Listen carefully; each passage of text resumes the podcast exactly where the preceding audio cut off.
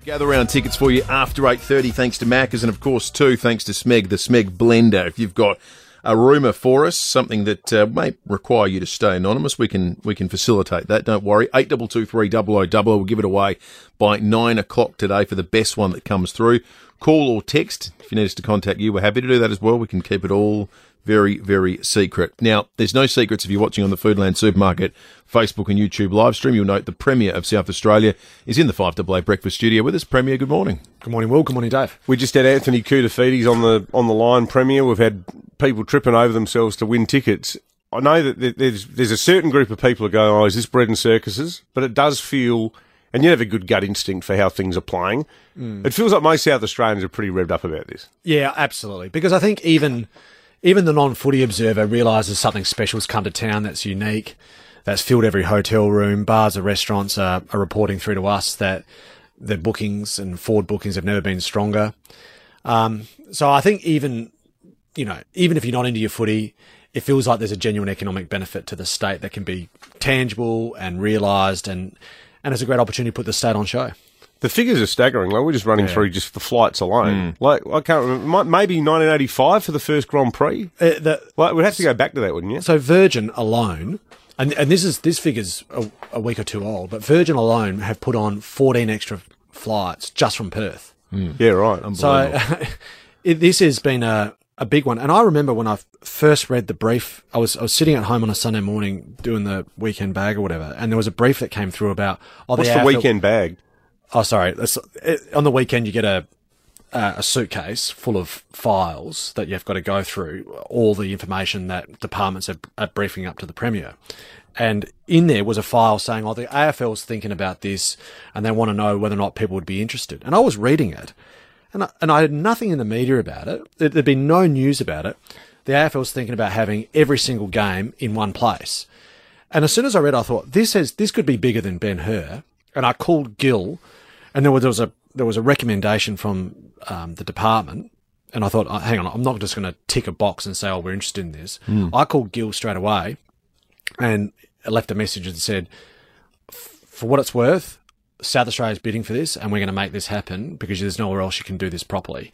And then you know things started building from there. So to go from a situation where this was slated to be in Sydney and now to have it in South Australia is a big deal. To that end, and, and I wonder if you're prepared to go this far yet, because you've flagged the possibility. Look, the, the AFL probably wants to move this thing around, but hey, why don't we put our best foot forward and, yeah. and, you know, maybe we can leave them with no other choice. Do you think, and has it been the endeavour to put on something that isn't replicable anywhere else in Australia? Short answer is yes.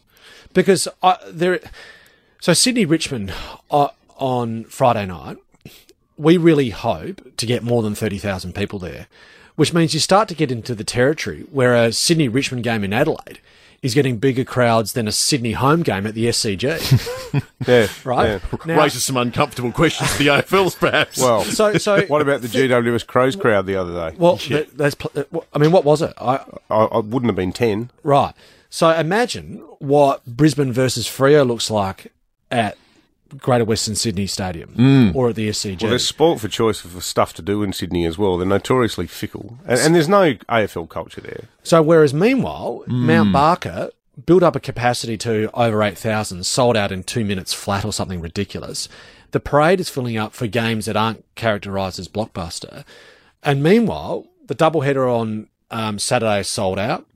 Uh, Thursday night sold out. We've got a big crowd lined up for Friday. And then Sunday, the blockbuster Collingwood St Kilda is shaping up to be a really decent crowd as well. So South Australians are backing it in in a way I just don't think would be replicated elsewhere around the country. And then geographically, we've got an advantage too because we are more accessible to Victoria than what Perth is.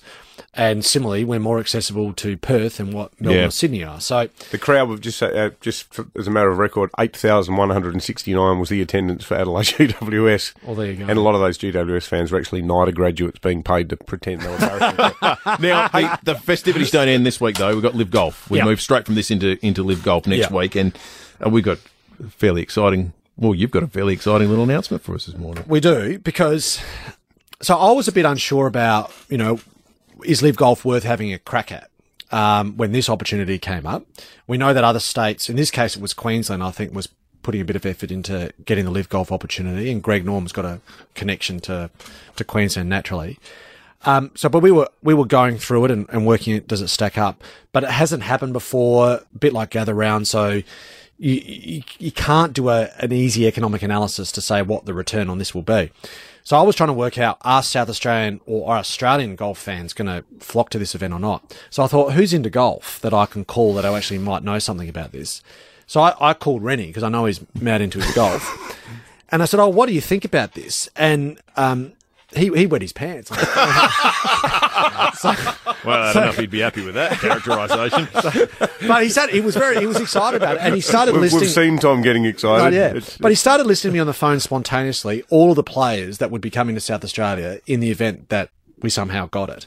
Um, and he said, and he, and I remember his words to me. He said there is zero doubt in his mind that this would that this would end up being the single biggest um, golfing tournament Australia has seen in in decades, uh, and that people would roll up for it. So, in no small part, that actually did inform part of our thinking. The the, the What Tom are you saying? Rehn- Tom Rehn's in charge of public policy. well, in no, South no, no, no, I wouldn't go that far. I the go father far. of LIV Golf, Tom Rehn, has just wandered into the studio. Rennie, how are you, mate? Good, thank you, Premier. So now, as it turns out, on the Thursday there's a pro am, and there's the ability to nominate a few people to to plan the pro am. So Rennie, when we were going through the list of options that of people that we can nominate to play in, in, in the pro am, I thought. Given that you, you backed it in and said, look, this is a no brainer, and it has worked out because this sold out in seconds too, and um, you know, three days absolute chock a block. Over 40% of people coming to the event are from either interstate or overseas. So it's a pretty good turnout, which, you know, achieved our economic objectives. Given all of this, um, thought it might be a pretty good idea to see if you wanted to play in the pro am with a, an Oh, amazing Premier. golfer. Thank you so much. Yeah, well, Ready? Imagine, imagine that. So Brooks Koepka gets up and rinses a 300 metre drive, or Brooks Koepka says, "Now you've just driven off the tee, Rennie. I'll pull out my lob wedge. And I think I think I can outdrive you. So uh, that'll be nice and What, emasculating. what do you go around in? What, what do you normally Oh, I'm, I'm off 17, so if Oh, not I'm, bad. If So I'm you're- around the 90, 95 mark, it's, it's not a bad day. It's a bogey golf. Well, they're saying Grange is playing harder than ever has before, so it might be a bit harder Excellent. to teach a gallery. Might be the first double century that they've had at Grange for a while. no, no, it, the, the pro am's supposed to be good fun, so I hope you enjoy Oh, it, thank mate. you so much. That is Premier. is And excellent. Our man at the LIV Golf Tournament, Tom Rehn. What about that? Who would you? Who would your dream partner be? I think Cam Smith, from an Australian perspective. So the the names that we're talking about that apparently could get allocated to you are either Cam Smith, Brooks Koepka, so he's just finished second in the US Masters. yep. Phil, Phil Mickelson, who was also second. who also tied for second in the Big US Phil. Masters. Yeah, yeah. Who who of course, um, you know, multiple major winner as is Brooks Koepka, and and then the other one um, is Dustin Johnson. Good. Oh, also multiple. So these are these are. I mean, They're rock stars. they are rock stars. Yeah. yeah. As far and which is why they did say at visitation. I think so high. and Phil as well apparently will bet against anyone, so I could be a, little, that's bit lighter, a little bit lighter in the pocket by the end of the round as He- well. He's probably got a bit more to go to Yeah, put, put on the gonna say, line for him. yeah. bit- Well- the, the pockets are a little bit deeper. We love LIV, and we love the fact that our very own Tommy Rehn is going to be part of it. Peter Malinauskas, thanks so much for Thanks, coming gents. in. Enjoy the weekend, and uh, Premier. we'll follow the uh, the story of Tom's appearance next uh, next Thursday at uh, Grange with, with great interest. It's going to be fantastic. Cannot wait. David Penberthy and Will Goodings, 6 to 9, 5AA Breakfast.